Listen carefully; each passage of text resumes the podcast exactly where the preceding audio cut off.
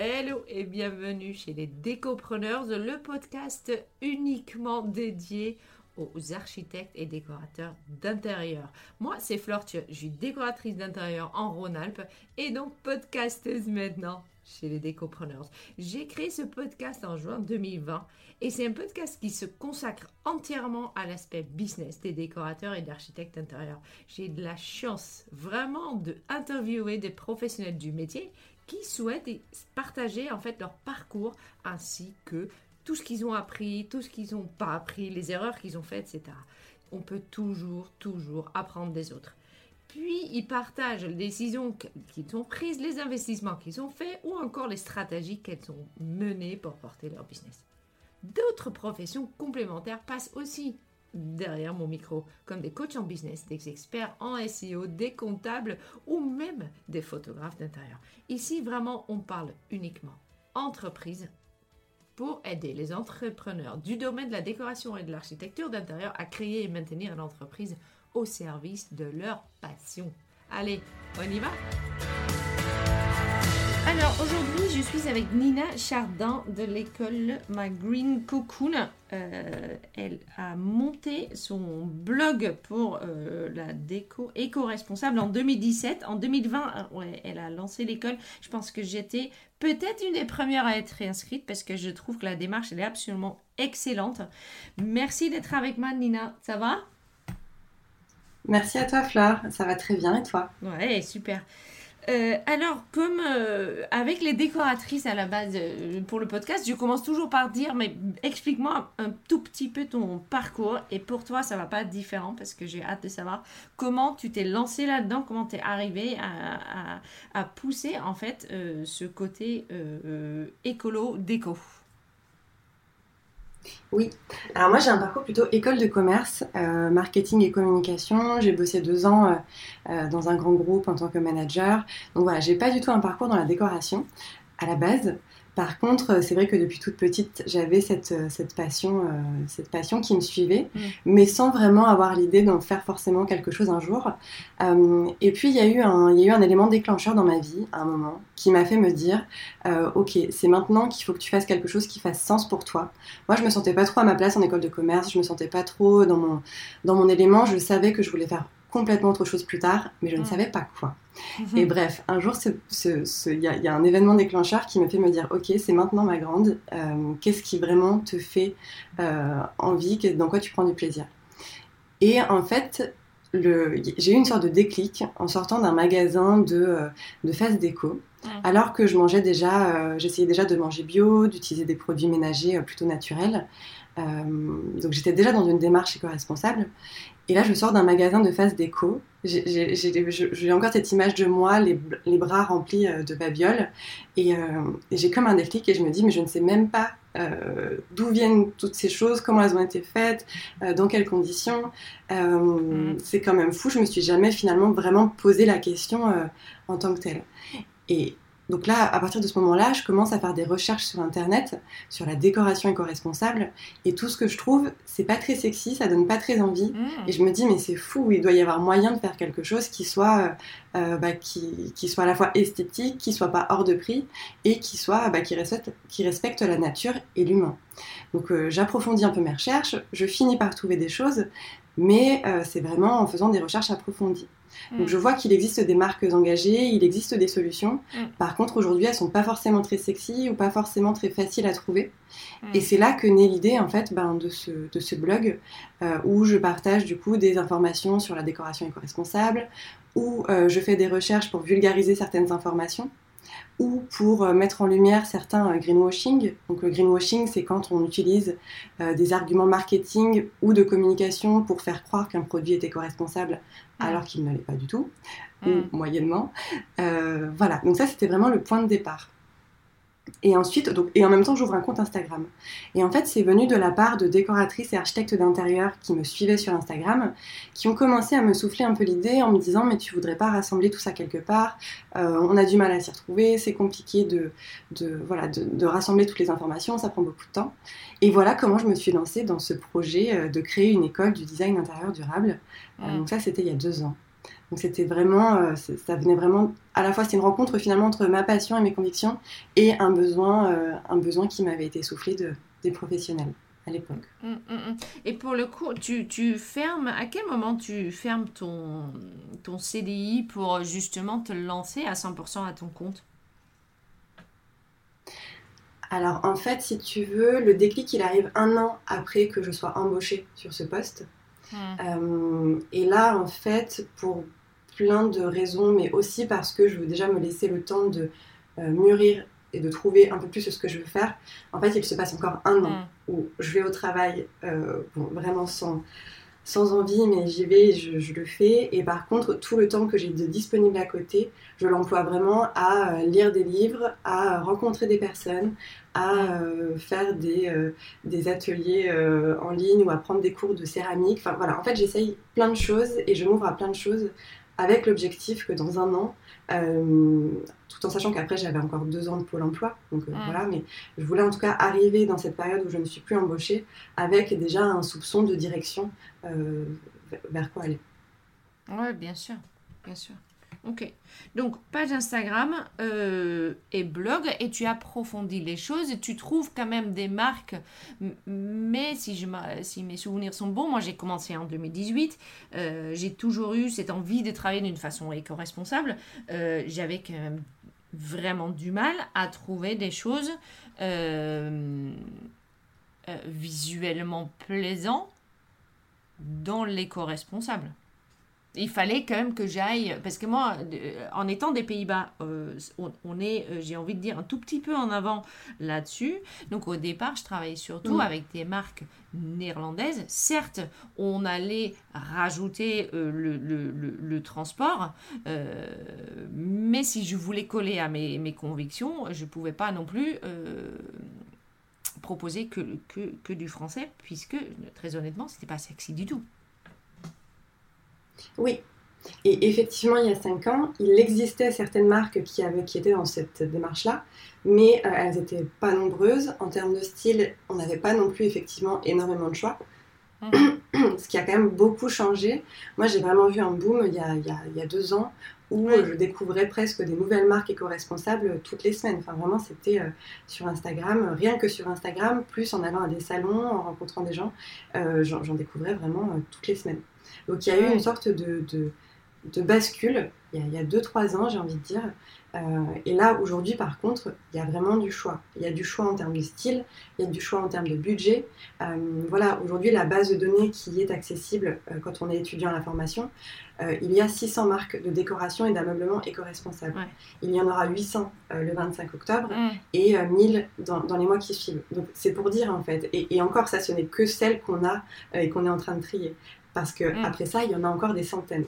Donc tout ça pour dire que des marques éco-responsables euh, qui sont euh, jolies et qui peuvent répondre à plusieurs styles différents, il y en mm. a vraiment beaucoup. Mais voilà, souvent elles se lancent, donc effectivement elles sont pas très connues. Euh, par exemple. Donc c'est pour ça que c'est un petit peu difficile parfois de toutes les rassembler, de toutes les identifier. Mm, bien sûr, bien sûr. Mais c'est un, un chouette développement, j'ai envie de dire. C'est vraiment cool. Maintenant, nous, en étant décorateurs et toi, euh, en étant dans l'école, forcément, on est, on, est bien sensible à, cette démarche. On est vraiment à la recherche de ces entreprises-là. Mais dans mon quotidien de, décoratrice, je me rends quand même compte que les, le, le, le, le, le gros de mes, de, de mes prospects et de mes clients ne sont pas convaincus à 100%. Ils sont toujours très convaincus de vouloir le faire. Ça, c'est. Mais je pense qu'il y a un côté sociablement correct de dire oui, bien sûr, j'ai envie d'être éco-responsable. Sauf que une fois que on arrive en face du truc, on est beaucoup moins convaincu parce que ces arguments de dire c'est pas beau, euh, je ne veux pas des coussins en chanvre, euh, c'est plus cher, euh, tu vois, il faut porter des chaussettes en, laine de mouton pour être éco-responsable. cette image-là, même si elle va mieux, parce que ça devient quand même un peu plus cool d'être éco-responsable, cette image-là, elle est encore bien en place, et surtout l'image de d'un prix plus élevé pour un produit moins joli. Qu'est-ce qu'on peut mettre en place nous, pour mieux communiquer là-dessus, pour mieux communiquer envers nos clients, pour mieux euh, appréhender en fait cette question Oui. Alors, je pense qu'il y a plein de choses du coup dans ce que, ce que tu viens d'introduire, mais euh, peut-être que... Excuse-moi, pardon. Ah non, c'est très bien. Mais, euh, mais effectivement, peut-être que la première chose pour moi, en fait, ce serait de. Euh, alors là, du coup, c'est plutôt euh, la personne qui vient du marketing et de la communication. J'ai aussi fait du branding stratégique, donc on travaille sur la plateforme de marque. Et pour moi, en fait, déjà, c'est la base.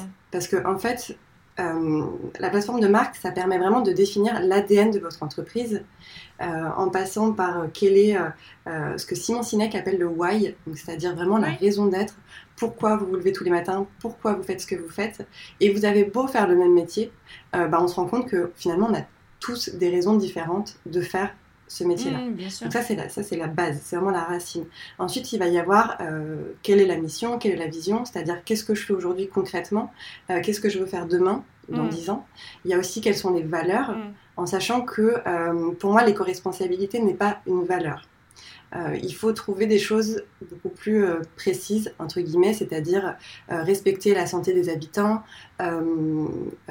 s'inscrire dans une logique de durabilité éventuellement, mais il faut trouver des choses plus, il faut approfondir cette donnée-là, déjà si vous mm. souhaitez mettre l'éco-responsabilité en tant que valeur, il faut vraiment aller chercher qu'est-ce qui, dans l'éco-responsabilité, est important et fait sens pour vous. Mm. Déjà pour continuer à vous différencier et surtout pour que ce soit plus parlant pour vos clients. Parce qu'aujourd'hui, éco-responsabilité, le problème c'est que ça veut tout et rien dire. C'est un petit peu le problème. Donc déjà, ça c'est la première chose. Et c'est aussi, du coup, c'est ce qu'on disait un petit peu avant, c'est euh, pour moi, il y a deux solutions. Soit vous vous présentez comme une décoratrice d'intérieur éco-responsable, mm. soit vous vous présentez comme une décoratrice d'intérieur lambda, mais derrière, sans forcément leur dire ou à un différent euh, moment du projet, euh, vous introduisez des solutions éco-responsables hmm. et vous leur dites ou non. Parce qu'aujourd'hui, il existe tellement de solutions qui peuvent paraître non écologiques et qui le sont, et, et, à des budgets parfois similaires, ou en tout cas similaires hmm. à des produits de qualité, et que ça peut complètement passer inaperçu. Hmm. Et vice-versa, complètement. Il y a des produits très chers et qui sont complètement... qui sont terribles d'un point de vue environnemental et santé. Oui. Voilà, donc pour moi, il y a deux façons de se, présenter. Et donc ça aussi, ça doit dépendre aussi de finalement qui, est, euh, euh, qui sont vos clients aujourd'hui, qui sont ceux que vous voulez également, quelles sont leurs attentes et quels sont leurs profils psychologiques. Dans le marketing, il y a quand même de la psychologie, dans le sens où il faut comprendre qui vous avez en face de vous, quels sont finalement leurs blocages, quels sont leurs freins, quelles sont leurs envies et leurs besoins profonds, mm. parce qu'on a tous des besoins euh, assez différents. Et ça me fait assez rire ce que tu disais, parce que j'avais lu il y a quelques années dans un livre, alors j'ai plus les chiffres exacts, mais c'était euh, typiquement c'était ça, c'était de l'ordre 40% des, des, personnes interrogées sont prêtes à consommer de façon plus éco-responsable. Dans les faits, il y a 30% des 40% qui le font vraiment. Donc ça c'est ça c'est une réalité sur l'éco-responsabilité d'une manière générale, de toute façon qui aujourd'hui est euh, encore vraiment en réalité en fait. Complètement, complètement. Et ça va pour tout, ça va pour les meubles, ça va pour la peinture, ça va pour... Euh, euh, j'ai beau à expliquer la différence entre une peinture réellement éco-responsable et une peinture où effectivement on dit biosourcé, mais le biosourcé égale quand même qu'il y a du pétrole. Fine, je pense que c'est au moins 60% de mes clients qui ensuite euh, choisissent, plus, choisissent plus au niveau du prix qu'au niveau de l'argumentation. Oui. Alors après, ce qu'il y a aussi, c'est qu'il euh, y a des solutions. Euh, moi, je pars déjà du constat que une marque parfaite, très sincèrement, je pense que j'en connais euh, très très mm. peu. Ça va être de la production artisanale et du coup, forcément, c'est plus cher. voilà, au final, il y en a très très peu. Donc, je pars du constat que les marques et les produits ne sont jamais parfaits. Euh, et ensuite, il y a aussi du coup des curseurs. Des curseurs. C'est-à-dire que pour des personnes qui ont peut-être un budget un peu moindre, euh, on peut aussi trouver une solution qui n'est pas la plus écologique qui existe sur le marché, mais qui par contre l'est quand même suffisamment, euh, protègent suffisamment euh, leur santé également, mais qui du coup est à un prix un petit peu, euh, un petit peu plus bas et un peu plus raccord avec leur budget. Donc je pense mmh. qu'il y a aussi un curseur à trouver à chaque fois sur le, finalement le, pas le pourcentage, mais en tout cas la particularité éco-responsable d'un produit, par exemple, et son prix, mmh. et du coup, et son style. Pour répondre vraiment aux besoins du client. Parce que effectivement, de base, déjà, le, style et l'esthétique, ça fait partie des critères sur lesquels personne aujourd'hui, euh, sauf très rares personnes convaincues par euh, la dimension éco-responsable, mais aujourd'hui, on ne fait pas de, sacrifice sur l'esthétique. Sur ça, c'est la première chose, c'est certain. Euh, ensuite, sur le budget, il est possible d'en faire un petit peu. Et là aussi, ça peut être intéressant d'argumenter sur certains points pour faire passer quelques produits peut-être plus chers qui sont plus pertinents d'un point de vue écologique, d'un point de vue santé. Euh, et parmi ces arguments, on peut retrouver déjà, alors déjà dans une démarche éco-responsable, on va peut-être, on va très certainement chercher à euh, avoir moins de déco, moins de mobilier, moins de, moins de choses ou à vivre dans le plus petit. Donc déjà dans cette démarche-là, potentiellement, il y aura moins d'achats derrière.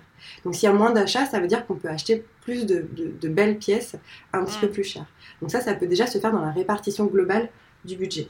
Et ensuite, il y a d'autres choses qui sont, par exemple, euh, aujourd'hui on parle beaucoup du coût d'achat, il y a autre chose qui est le coût d'usage. C'est-à-dire que si vous rapportez une table achetée euh, euh, un certain prix au nombre d'années qu'elle va vous durer, en fait, in fine, une table faite par un artisan à plusieurs centaines d'euros vous reviendra très certainement moins cher sur 20, 25, voire parfois ça peut vous durer toute la vie et plusieurs générations, qu'une table euh, de fast déco qui, euh, même si au mieux elle dure 15-20 ans, euh, bah, au final vous reviendra quand même plus cher par année de vie. C'est ça, c'est ça l'idée. Mmh. et qui va forcément se dégrader plus vite. J'ai envie de dire. Exactement. Mmh. Exactement. Oui, oui. Là, pour le coup, il y a un argument pas forcément d'éco-responsable. Parce que moi, j'ai envie de... Euh, attends, je vais faire ma phrase correctement. Euh, j'ai acheté une table, moi, en, en massif, récupérée, qui a été fabriquée dans un ESAT, donc un endroit où il y a des gens en insertion, euh, et aux Pays-Bas, pour le coup, parce qu'on était en 2012 qui est venu des Pays-Bas. Cette table-là, pour le coup, je vais pouvoir la poncer tous les ans pour lui redonner vie. Euh, je mhm. la huile forcément tous les ans. Euh, ça fait, donc, euh, elle a 12 ans, elle n'a pas pris une ride. Euh, et je les kiffe. Et puis, je kiffe ma, ma table en euh, parce qu'elle est très très jolie. Euh, mais j'ai fait un investissement. Elle était, elle était pas gratuite cette table. Hein, je pense qu'on a payé 1700 euros à l'époque, plus plus le transport. Je pense qu'on en a eu pour 2500 euros. La question, c'est de dire cette table là elle va être avec nous pour au moins encore 20-25 ans et peut-être ensuite elle peut en fait déménager dans, euh, dans la maison de ma fille parce que, euh, parce que ça a été fait d'une certaine façon avec certaines matières qui fait que ça peut durer et ça devient en fait partie de la famille. Et ça pour moi ça peut... Là je dis pas le mot éco-responsabilité. Je dis pas c'est éco-friendly ou c'est... Euh, mais je dis que j'achète quelque chose qui va intégrer ma famille pour longtemps. Ça, pour le coup, ça peut pour toi mm. aussi être un argument? Oui, complètement. Et ça, c'est aussi quelque chose que, que j'ai pas dit en intro, mais qui, qui est que, je trouve parfois fou, c'est qu'aujourd'hui on a inventé le terme aussi d'écologie, d'éco-responsabilité, de durable, de, tout ce qu'on veut pour qu'il y ait finalement quelque chose du bon sens. Si tu veux, moi quand mon père, il a, mon père a construit notre maison en bois quand j'étais plus jeune, euh, en bois français. En échange de quoi il a planté 400 arbres. Mais il l'a pas fait parce qu'il était écolo ou parce que, enfin, d'ailleurs, on n'a jamais utilisé ces termes-là chez moi quand j'étais plus jeune. C'est juste que, et puis il a souvent acheté des choses d'occasion. Il a souvent, mais juste pourquoi? Parce que ça faisait sens. C'était du bon sens en fait. Et ça, aujourd'hui, je trouve que c'est ce qu'on a perdu. Et acheter du mobilier qui dure, acheter des éléments qui vont durer dans le temps, qu'on va pouvoir transmettre, ça, c'est des choses qui sont en fait du du bon sens. Aujourd'hui, on est dans l'hyperconsommation et on a perdu en fait, on a perdu cette, cette, cette idée-là. Et tout comme aujourd'hui, alors parfois le réemploi, le réemploi ça peut coûter moins cher aussi, ça peut aussi être une solution, mais parfois le réemploi ça coûte plus cher. Euh, mm. Et ça, ça fait aussi partie. Et potentiellement, il y a beaucoup de choses en réemploi qui à l'avenir vont coûter de plus en plus cher aussi. Euh, ça, c'est aussi un changement de paradigme qui est à opérer euh, chez nous Hmm. pour, euh, pour comprendre que, bah oui, ok, mais ça a un impact. Je pense notamment au, au matériel informatique. Parce qu'aujourd'hui, mm. pardon, je change un peu du, du secteur, mais aujourd'hui, on a une raréfaction de certains métaux, euh, un taux de criticité, donc c'est-à-dire certains métaux qui vont être de plus en plus difficiles à sourcer. Donc, euh, dans quelques années, potentiellement, on ne pourra plus faire des ordinateurs, des smartphones autant qu'on veut. Donc, demain, bah, en fait, ce qui sera disponible, ce sera du matériel de réemploi et peut-être que ce sera mm. plus cher que euh, ce qui existe aujourd'hui, puisqu'il y en aura moins aussi. Bien sûr. Euh, donc voilà, donc, ce ratio aussi prix. Euh, impact, il est voilà, on, parle beaucoup de changer de paradigme aujourd'hui, et je pense que c'est aussi crucial. Et ça, finalement, dans le fait de, et c'est pour ça que je pense que vous avez un rôle vous très important dans la, dans le fait de faire passer le message à vos clients, c'est qu'en fait, en leur montrant que c'est possible, euh, de faire de l'éco-responsable euh, qui soit à la fois joli et euh, d'arriver in fine à rentrer dans leur, dans leur budget global, vous leur montrez en fait que c'est possible. et ça, ça, leur, ça, les, ça, les, aide eux aussi à changer de paradigme sur la façon dont ils consomment d'une manière générale aussi mhm, mhm. les différents aspects de leur vie. D'accord. Est-ce que tu peux nous donner, euh, parce que là, on a, euh, je reviens juste un tout petit peu en arrière, euh, au, niveau du branding, de l'ADN de l'entreprise, les valeurs qu'on peut avoir. Tu dis, c'est pas forcément dire qu'on est éco-responsable, c'est beaucoup plus approfondir cette question-là. Est-ce que tu peux l'approfondir un peu avec nous? Au niveau des valeurs? Oui. Alors déjà, moi, je partirais en fait de quelles sont vos... Enfin, c'est ce que je faisais dans le travail avec mes clients, en tout cas, c'était vraiment partir de quelles sont vos valeurs à vous. D'autant plus que vous êtes bien souvent des indépendants ou des mm. petites équipes. Donc, quelles sont vos valeurs à vous en tant qu'être humain dans la vie, d'une manière générale? Pensez à votre histoire, pensez à votre éducation, pensez à la façon dont vous vivez. Quelles sont vos valeurs à vous? Euh, Alors, l'exercice qu'on peut faire, c'est Utilisez une liste de valeurs qui sont euh, qu'on peut trouver sur internet. Si vous tapez liste de valeurs, vous allez euh, de rien trouver. Mm. Entourez toutes celles qui sont intéressantes pour vous, enfin qui en tout cas qui vous parlent, mm. euh, et ensuite essayez de les rassembler tout ensemble en. alors souvent on part sur trois valeurs, mais bon, faites aussi comme comme vous le sentez, mais trois ça, ça permet de, ça facilite un petit peu les choses. Euh, essayez peut-être de les trier, voilà, disons en trois groupes, essayez de les rassembler en trois groupes, et euh, dans chacun de ces groupes, avec la liste des, valeurs qui seront finalement sous ce groupe-là, essayez d'en sortir une phrase ou, euh, ou un enchaînement de mots, en tout cas, pour dire quelque chose de, plus, de plus profond et de plus général, et ensuite essayez de faire en quelques phrases, finalement, quels sont, qu'est-ce que ça veut dire pour vous, concrètement? Mm ça, vous permettra vraiment d'avoir des valeurs qui soient personnalisées et qui vous ressemblent.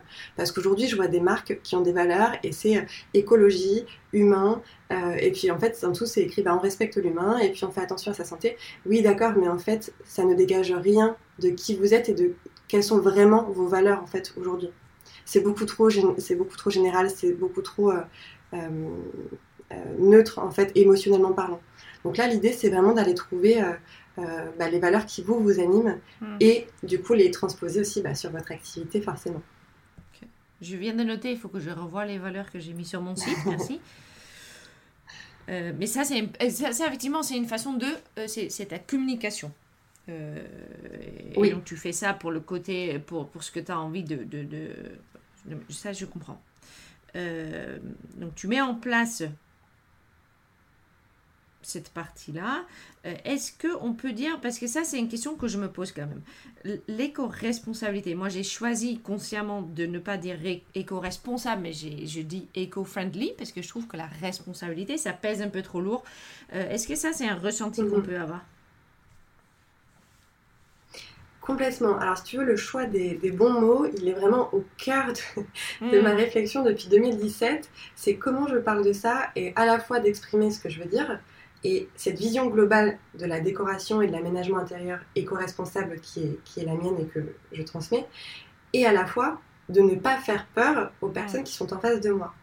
Parce qu'aujourd'hui, effectivement, les mots écologie, éco-responsable, hmm. euh, ça fait flipper vraiment pas mal de personnes, c'est une réalité. Bah, Alors, soit ça fait peur, soit ça aussi encore. Alors, il y en a que ça culpabilise, il y en a qui ont une image très ringarde du sujet. Enfin, il, y a, il, y a, beaucoup d'images de, assez négatives finalement qui sont associées à ces termes-là. Mm. Donc, ça, c'est une vraie question. Donc, trouvez aussi les mots justes et qui vous parlent. Alors, c'est aussi pour ça que moi, j'utilisais le terme slow déco en 2018 mm. parce qu'il venait du mouvement slow food. Et il y avait mm. vraiment cette dimension euh, globale qui n'était pas que euh, purement euh, écologique. Il y a vraiment une vision aussi, une dimension de reconnexion avec l'être humain qui sont pour moi indissociables. La nature et l'humain aujourd'hui sont complètement indissociables et il faut justement les, les reconnecter. Euh, donc il y avait cette vision-là qui moi me parlait. Aujourd'hui, je trouve que ce terme est un peu galvaudé parce qu'il euh, il a été repris par la presse et souvent associé à un style de décoration plutôt minimaliste, avec des couleurs terreuses, voilà, ce, genre de, ce genre de choses. Mm. Qui, moi, du coup, ne me correspond plus. C'est aussi pour ça que j'ai encore changé et qu'aujourd'hui, typiquement, la formation, elle s'appelle l'école du design intérieur durable. Parce que dans design intérieur, je trouvais qu'il y avait cette vision justement de démarche globale, au-delà déjà du mhm. produit, euh, et de, considération aussi de, l'être humain, et euh, durable que je trouve plus doux. Et qui a aussi cette idée de durabilité dans le temps euh, qui me parle. Qui me parle. Mais ça, je pense que c'est aussi propre à chacun d'essayer de trouver les termes qui correspondent le mieux à sa vision. Euh, peut-être le confronter aussi à ses, pardon, à ses clients, mm. euh, à ses amis, de voir un peu euh, ce qui, quels, sont, quels sont les retours. et voilà, de se confronter un peu à la vision des gens sur ces mots-là. Ça peut être intéressant avant de choisir ceux qui nous définissent. Mais éco-friendly, par exemple, je trouve que ça marche très bien. Ça fait partie des mm. mots que je trouve assez doux, assez mm, sympathiques. Oui, bien sûr. Merci. Euh, ok, donc là, effectivement, donc on a euh, défini notre branding, l'ADN de l'entreprise. Forcément, on a nos valeurs qui sont éco, mais qui sont aussi forcément d'autres choses, hein, parce qu'on n'est pas que ça. Euh, ensuite, les clients arrivent. Dans, dans, dans, dans les meilleurs du, du, cas du monde, il y a les prospects qui appellent. Comment, pour toi, c'est quoi les quelques points à aborder dès le départ, après, pendant, pour justement amener les clients vers les choix éco-responsables?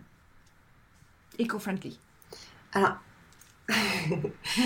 je pense qu'il y a une dimension euh, aussi euh, de psychologue dans votre mm. métier. C'est-à-dire que pour moi, la première, et c'est vrai dans beaucoup de métiers, hein, notamment quand on travaille avec, euh, avec des clients, euh, c'est en fait, pour moi, la première étape, c'est le besoin. C'est d'abord, prenez le temps de connaître votre client, ses attentes, mm. ses besoins, ses problématiques. Et ça, je, trouve que c'est euh, en parlant avec d'autres professionnels ou en voyant un peu ce qui se passe, mm. souvent cette étape, elle est un peu finalement bâclée pour aller concrète, enfin pour aller rapidement au concret. Et je trouve que c'est un peu dommage parce qu'en fait, en apprenant à connaître votre client, vous allez pouvoir, euh, comme disait Albert Einstein, si j'avais un problème à résoudre, je, passais, je passerais 55 euh, minutes à, définir la problématique, puis 5 minutes à résoudre le problème.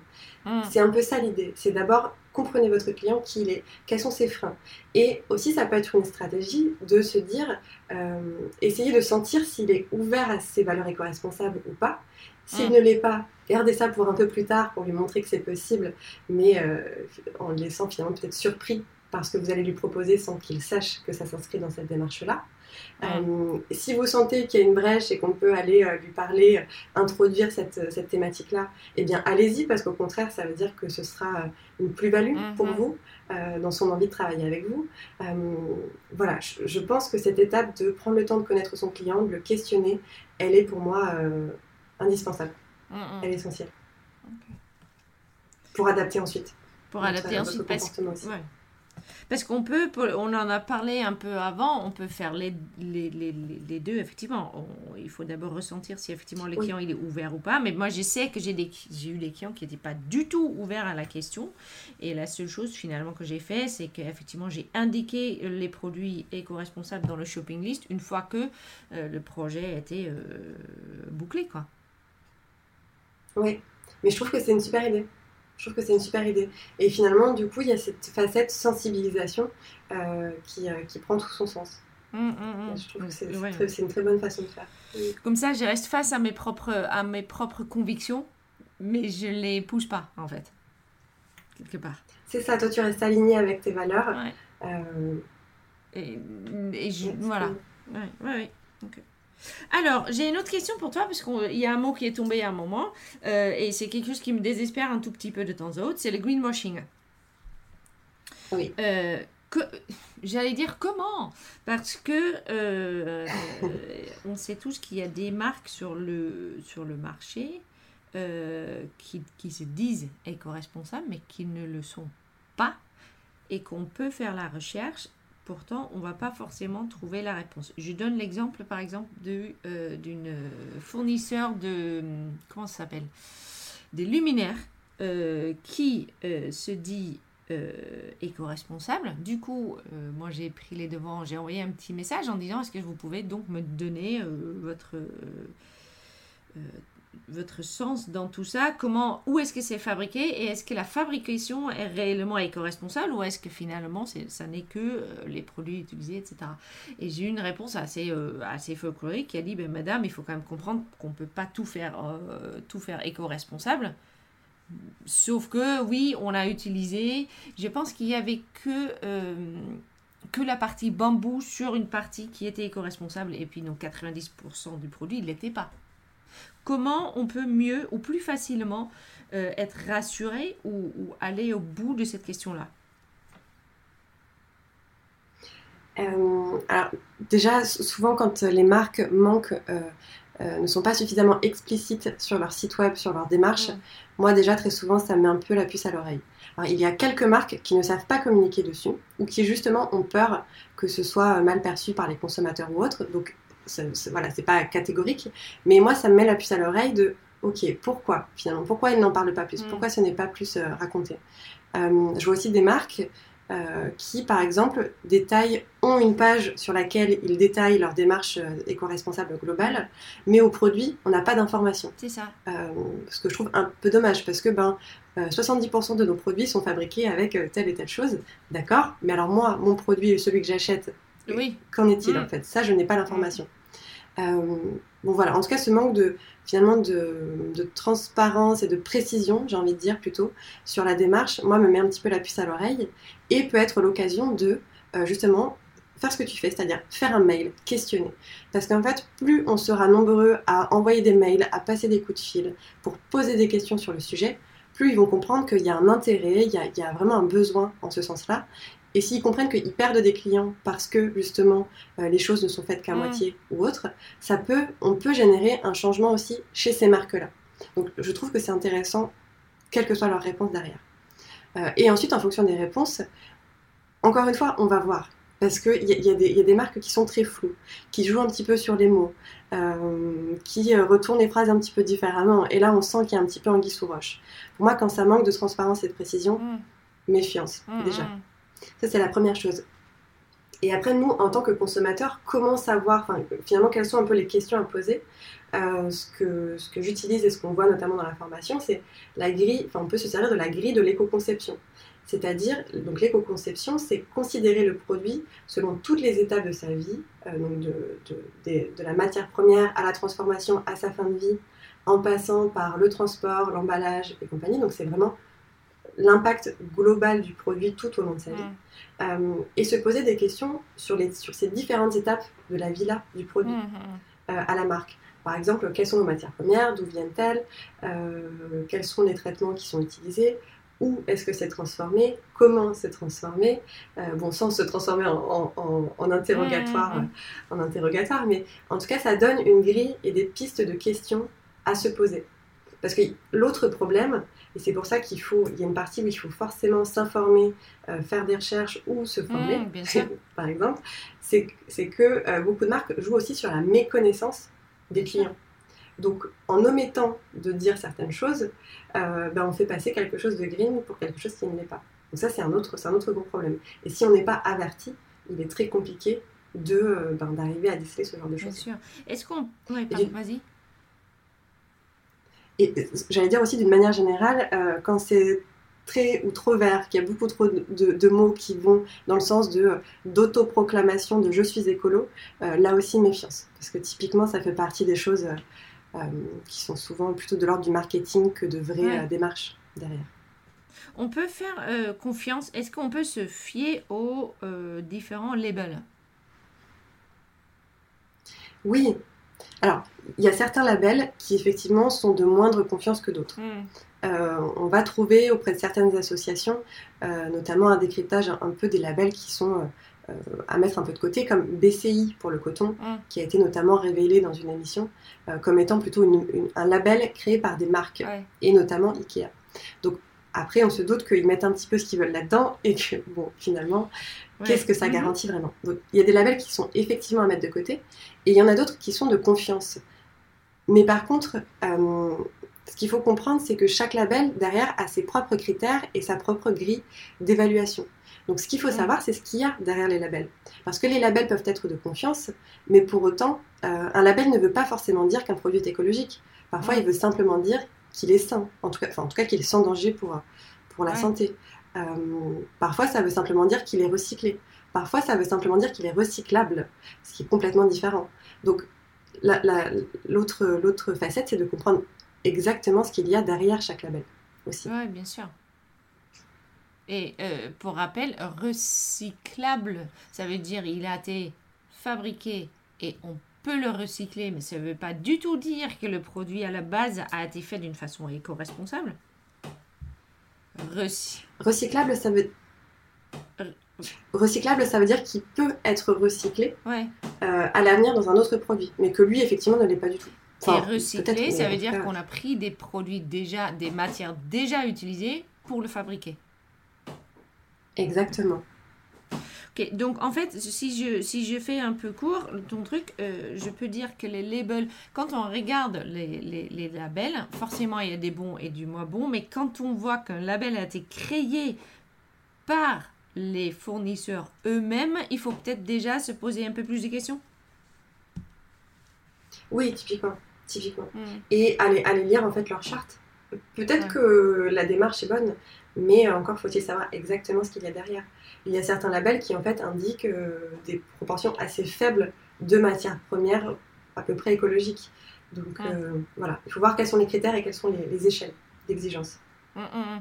J'imagine, et là peut-être je m'en mêle totalement les pinceaux, mais euh, dans, euh, dans, les, dans les mœurs d'aujourd'hui, on dit aussi souvent euh, que ce qui est très bien de faire, c'est le Made in France.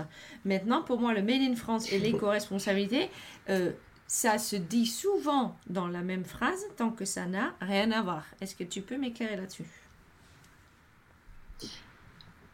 Complètement.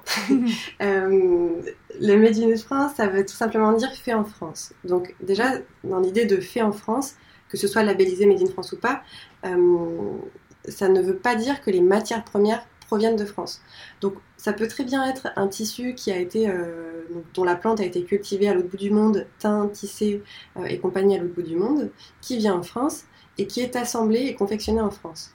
Donc, oui, très bien, ça soutient l'économie française, mais d'un point de vue purement écologique euh, et santé, se pose quand même la question de, euh, de la pertinence de, de éco-responsable, en tout cas de tout ça. Mm, mm. Euh, ensuite, derrière le Made in France, alors j'ai plus le pourcentage exact en tête, mais ça ne veut pas dire que 100%, enfin en tout cas, le, le label n'exige pas que 100% du produit soit fait en France.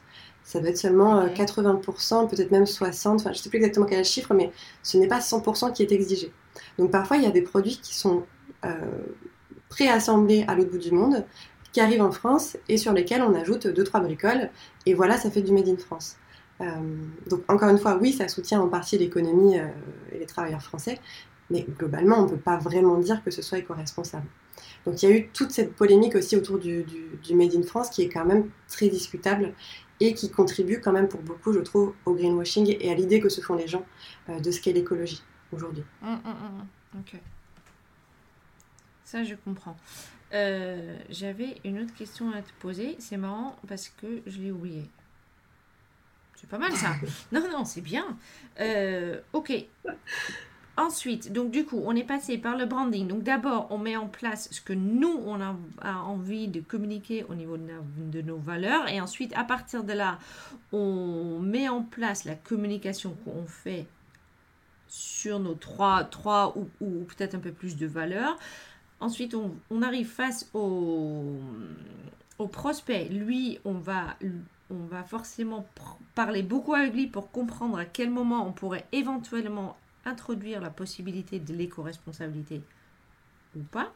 et puis comment et puis ensuite on, on, fait la vraie recherche sur, sur ce qui est greenwashing, ce qui est les bons labels. Et maintenant, on connaît aussi bien la différence entre Made in France et l'éco-responsabilité. Euh, ah oui, ton histoire de label, ça me fait penser au, fait qu'un jour j'ai appris qu'on peut fabriquer des jeans totalement en Bangladesh. Tant qu'on met le, petit logo dedans en Italie, c'est un, jean qui est fabriqué en Europe. Complètement. Ça m'avait tué, c'est de savoir. Ça, ça avait été mis. Oui, ça a été mis en lumière par Elise Lucet, je crois, justement dans un reportage mm. où il y avait tout un tas de fringues comme ça qui arrivaient de l'autre bout du monde et simplement ils passaient en Italie, on ajoutait l'étiquette Made in Italie et hop, ils arrivaient sur le marché français. Donc, euh, autre aberration. Euh. Oui, il faut bien, bien faire ses recherches pour ne pas, en fait, pousser, mettre en avant des produits qui finalement ne vont pas avec nos valeurs. Je sais ce qui était ma prochaine question. Là, on a vu quand même un développement de marché assez fort entre le moment que tu as commencé le, le, le, blog et aujourd'hui. Euh, il y a de plus en plus de marques, justement, qui s'y mettent. Ça, ça reste toujours à nous de faire la recherche, d'être sûr que ça soit éco-responsable ou pas. Comment est-ce que toi, tu vois le marché de décoration éco-responsable dans les prochains 5 à 10 ans? Est-ce que tu parles de l'offre en termes de marque? Oui. Mais euh, en fait, j'aimerais que tu me réponds aux deux. Donc, en fait, l'offre, j'ai l'impression de toute façon, ça va s'étoffer. Mais j'aimerais bien avoir ton opinion là-dessus. Mais j'aimerais bien aussi, le, si, tu as une idée là-dessus, le développement du consommateur face à ça. Mhm. Alors au niveau des marques, évidemment, euh, je suis assez convaincue que ça va, euh, que ça ne peut que, que continuer de croître. Mm d'une part, et c'est la même, c'est un peu les mêmes justificatifs pour le fait que euh, la demande de la part des particuliers va également, ne peut également que croître. Euh, c'est déjà parce que euh, bon, du côté des marques, parce que c'est une demande des consommateurs qui est de plus en plus présente, les chiffres le disent. Donc ça, évidemment, ils vont dans cette démarche-là. Et c'est pas pour rien aujourd'hui que des Ikea ou des Maisons du Monde euh, se font passer pour verts et nous font toute une campagne de pub incroyable pour nous faire croire qu'ils sont éco-responsables. S'il n'y avait aucun intérêt des consommateurs aujourd'hui, mmh. ils s'embêteraient très clairement pas autant à le faire. Donc ça, c'est euh, ça, c'est une réalité. L'autre chose, c'est que certains matériaux vont connaître un taux de criticité, c'est-à-dire qu'ils vont être de plus en plus rares. Euh, mhm. il va, on va avoir de plus en plus de mal à les trouver. Euh, pour certains autres matériaux, c'est le prix de l'énergie de transformation qui va coûter de plus en plus cher. voilà, il y a des réalités aussi aujourd'hui sur l'état des ressources de la planète qui font mhm. que, en fait, euh, c'est une nécessité demain. Ce sera même mhm. pas, ce sera même plus par conviction, c'est que pour demain, ce sera une nécessité de s'inscrire dans cette démarche-là c'est certain. Et donc ensuite, comment je trouve des solutions et des alternatives à euh, finalement à toutes ces problématiques que le monde va rencontrer demain euh, en termes de raréfaction des ressources et compagnie? Quelles sont les solutions qui existent aujourd'hui mm. pour concevoir et proposer des solutions éco-responsables euh, malgré tout, malgré ce qui se passe? Donc voilà. Donc pour moi, l'avenir est évidemment, que ce soit d'un point de vue architecte d'intérieur, décoratrice d'intérieur, client ou marque, mm. on va tous dans la même direction. C'est c'est une certitude. Mm, mm. Et tu vois, là, j'étais aussi au. Il y a quelques semaines, j'étais aux journées franciliennes, aux premières journées franciliennes du réemploi à Paris. Euh, c'était un événement qui était soutenu euh, par la ville de Paris et, euh, par le gouvernement, si je ne dis pas de bêtises. Enfin, en tout cas, voilà, d'un point de vue public, c'était c'était vraiment soutenu. Et c'était. et ce qui a été révélé lors de cet événement-là aussi, c'est que c'est vraiment la direction que l'État est en train de prendre aujourd'hui d'aller vers le réemploi. Euh, parce que c'est une nécessité. Donc on voit aussi que d'un point de vue effectivement des grands groupes, mais aussi de, euh, des pouvoirs publics, il y a cette démarche-là qui est mise en place pour faciliter notamment, dans ce cas-là, le recours au réemploi. Donc on va vraiment tous dans la même direction euh, en ce moment. Mm. En tout cas, c'est vraiment l'impression et l'énergie qui se dégage pour moi aujourd'hui de tout ça. Même si cette décision peut être prise par conviction, mais aussi par pénurie finalement. Complètement. Et je pense qu'à l'avenir, elle le sera très certainement plus par... Plus par pénurie En tout cas, en priorité par pénurie que par conviction aussi. C'est une réalité. Ce, qui, ce qui est un peu dommage. Mais en même temps, euh, tant qu'on y va, on y va. Quoi. Parce que plus, ah, s'être préoccupé plutôt de l'éco-responsabilité aurait pu éviter aussi euh, pénuries. T'as une idée, ça c'est une question totalement philosophique, hein. mais je sais que plus qu'on va dans le nord des, de, de l'Europe, plus qu'on est déjà... moi j'ai grandi comme toi, d'une façon éco-responsable, entre guillemets, parce qu'on n'avait pas ces mots-là. C'était juste, ça avait du, du, sens, on faisait attention. il est vrai que moi j'ai grandi au bord de la mer, donc on était... C'est une façon de vivre qui est plus, plus près de la nature, mais, mais globalement, je sais qu'aux Pays-Bas et au-dessus, on a quand même cette sens de, de, de, l'écologie qui est là depuis que, bah, bah, que je sache, depuis que je suis née. Tu vois est-ce que tu as une théorie sur... Euh, cette question n'était pas du tout euh, prévue, mais je vais la poser quand même. Est-ce que tu as une idée pourquoi, plus que du, tu descends dans le sud, moi qu'on a commencé tôt à euh, réfléchir à tout ça?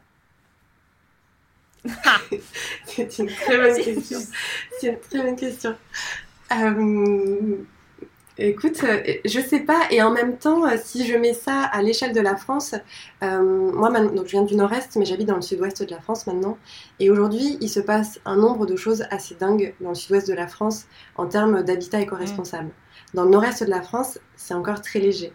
Donc, du coup, l'opposition nord et sud, dans ce cas-là, je la vois pas forcément. Euh, au contraire, je la vois plus dans l'autre sens. Mais là, pour le coup, c'est peut-être plus lié à un dynamisme urbain, par exemple. Dans le nord-est de la France, euh, voilà, c'est pas très, c'est quand même pas très mouvant. Euh, voilà. Après, je pense qu'il y a quand même, pour le coup, à l'échelle des pays, pour en revenir à ta question, je pense qu'il y a une vraie différence aussi d'état d'esprit. Dans les pays du Nord, on retrouve le, le j'ai un trou, c'est ce qui avait été très à la mode, euh, le, le, lagome, enfin toutes ces visions-là euh, euh, des, de la vie aussi. Vous êtes plus, enfin, j'ai l'impression que c'est des personnes qui passent aussi peut-être plus de temps chez eux, qui ont peut-être plus le temps aussi de réfléchir à tout ça, mais bon, après ça, ça peut être que des suppositions et je suis pas sûre que ces généralités-là soient, soient si vraies que ça dans le fond, mais mais c'est vrai que c'est une vraie question finalement, même par rapport à, tout un tas d'autres secteurs, les pays du Nord euh, ont une préoccupation qui est, euh, qui est bien plus forte. Peut-être que vous avez aussi, euh, ce serait peut-être intéressant de s'intéresser à, la notion de densité aussi. Peut-être que vous avez plus d'espaces naturels oh qui permettent de. oh non, non, non, justement pas, non. Justement pas, mais bah, bah, nous, en fait, quand je parle des Pays-Bas, effectivement, on a beaucoup moins d'espace de, euh, vert. Euh, on est quand même assez... Euh, mhm. Je ne veux pas dire qu'on est surpeuplé, mais c'est un petit pays avec beaucoup de personnes. Au-dessus, je pense qu'il y a effectivement plus d'espace de, vert. Je pense qu'on peut le lier peut-être en partie aussi à notre façon de... qui est à la base notre façon de se déplacer, par exemple. Mhm. Euh, mais qui est aussi une nécessité, il faut le dire. Ici en France, maintenant, j'habite à la campagne, hein, euh, j'habite euh, dans, un, dans, un, dans, dans un bled. rien n'est prévu pour faire du vélo. Rien. Donc aux Pays-Bas, on se pose juste par la question. Donc il y a eu des, développements comme ça. Et bon, c'était une question un peu plus philosophique, mais j'ai pas la réponse de, là-dessus non plus, mais il est vrai qu'il y a un peu plus de conscience euh, euh, là-haut, on va dire. Mais ce qui est intéressant aussi, tu vois, c'est que je pense à des pays comme euh, la Belgique, par exemple, où j'ai l'impression qu'il se passe aussi beaucoup de choses à Bruxelles, par exemple, en ce moment. Donc c'est aussi un plus petit pays. J'étais allée aussi à Copenhague, donc c'est pareil, c'est un plus petit pays. et là-bas, c'est pareil, ils sont très très en avance. donc est-ce que finalement la taille du pays aussi peut jouer sur... et et après, je, pense aussi, c'est pas pour rien que les États-Unis sont divisés en plusieurs euh, États. Euh, je pense qu'il est quand même plus facile peut-être de, mettre en place des choses quand on a une taille, alors pas trop petit et pas trop grand, en fait c'est la taille juste entre les deux. Et peut-être qu'il y a un moment où c'est plus facile aussi de, mettre en place des choses et d'avoir moins de, disparité aussi, d'avoir des personnes qui sont plus sur la même longueur d'onde, entre guillemets. Euh, voilà, peut-être qu'il y a aussi une question d'histoire de, taille, de, pays, qui sait. J'avais envie de la poser, celle-là. Nina, un grand merci pour te, d'avoir passé du temps avec moi. C'était génial. Euh, merci à toi. My Green Cocoon, je vais mettre toutes les informations de l'école euh, en dessous du podcast. Euh, n'hésitez pas à y aller. My Green Cocoon, ça donne droit à un certificat à la fin, si je me trompe pas. Alors, c'est pas un certificat parce que c'est, des termes un peu techniques, mais en tout cas, vous avez une attestation de fin de mm. formation. À la fin de la formation, vous avez aussi un label qui atteste que euh, vous avez suivi la formation et que vous pouvez mettre en avant sur, vos, sur votre communication. Voilà. Et vous intégrez l'annuaire en ligne public des personnes qui ont, été, euh, qui ont réussi la formation. Un grand merci Nina et puis à très bientôt. Merci à toi Flore, c'était un plaisir.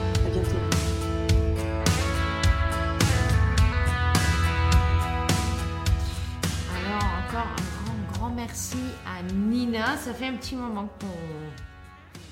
qu'on se connaît. Euh, effectivement, euh, encore une fois, je pense que j'étais une des premières à, faire sa formation euh, parce que j'adhère complètement à une démarche éco-responsable pas seulement pour des raisons, euh, des raisons euh, marketing, mais surtout pour des raisons personnelles. Je suis convaincue que ça apporte quelque chose euh, côté business, mais ça clairement m'apporte aussi quelque chose dans le sens et dans le pourquoi je conduis mon entreprise à moi. voilà, vraiment un excellent podcast, beaucoup de partage. J'espère que ça vous ait plu.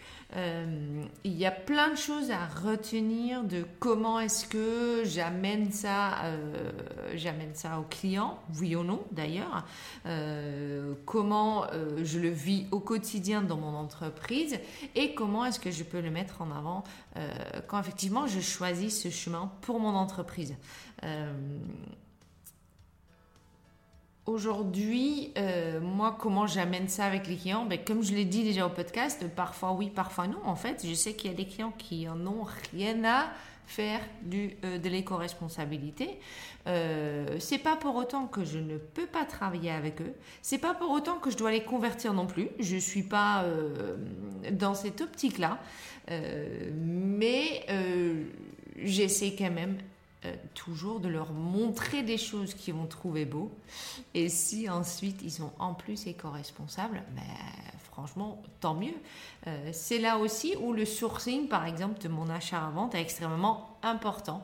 De savoir est-ce que c'est déjà, est-ce que c'est du greenwashing ou est-ce que c'est vraiment de l'éco-responsabilité et est-ce que ça correspond au visuel, euh, l'élégance, etc., que j'ai envie de mettre en avant, euh, qui est aussi un peu, ma, pas un peu d'ailleurs, ce qui est aussi ma marque de fabrique.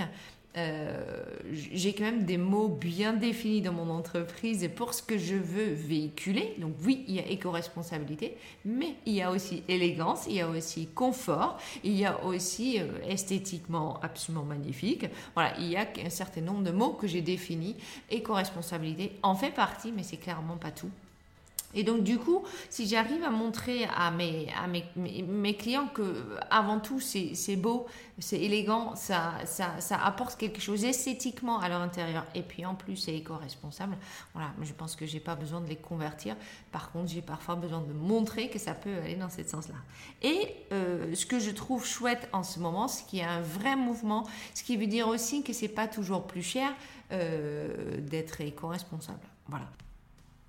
Alors, encore une fois, un grand merci de m'écouter, d'écouter tous mes invités. Je suis tellement ravie que vous êtes de plus en plus nombreux. Plus qu'on parle du côté business euh, de notre métier, mieux qu'on se porte tous. En tout cas, je l'espère parce que c'est clairement le but de ce podcast. Euh, bientôt, il y aura les podcasts fournisseurs, ce qui veut dire que j'ai invité pas mal de fournisseurs à venir échanger sur les meilleures pratiques pratique de leurs produits. C'est pas forcément la présentation de leur gamme de produits parce que ça on peut euh, on peut aller chercher les infos, nous-mêmes, mais c'est plutôt de dire il y a un certain nombre de choses qu'on ne sait pas, mais pour mieux pouvoir vendre, ça sera bien qu'on les sache. Ça c'est une phrase un peu euh, un peu bizarre peut-être, mais en fait je vais vous donner euh, je vais donner un exemple du canapé qu'on veut vendre, mais qui ne peut pas être essayé. Du coup, puisqu'on puisqu'on peut savoir exactement ce qui est dedans, savoir connaître à peu près la différence des mousses, euh, de la structure, des, le remplissage des coussins, euh, ça va nous faciliter la tâche de vendre ce canapé sans qu'elle soit essayée. Donc l'idée est vraiment encore une fois de trouver des gens qui sont capables de nous aider à techniquement être de mieux en mieux et pour le coup être mieux et mieux dans nos baskets face à nos clients pour pouvoir pleinement vivre de ce, de ce métier. Voilà, donc ça c'est à venir, ça va pas tarder, c'est en train de s'enregistrer et je suis mais plus que ravie que je suis allée au bout de cette pensée-là. Euh, pour le podcast, voilà. Euh, maintenant, si tu aime ce podcast, est-ce que je peux te demander de me laisser un avis sur Apple Podcast? Ça peut que se faire au niveau du podcast même et pas au niveau des épisodes. épisodes. Donc si tu veux laisser un avis, il faut aller sur le podcast même et là tu peux me laisser un avis. Ça aiderait forcément plus de monde à trouver ce podcast et pour le coup moi ça m'aiderait à trouver de plus en plus de fournisseurs prêts à venir parler au podcast. Voilà. Je te dis encore une fois un très grand merci et puis à très très bientôt. Ciao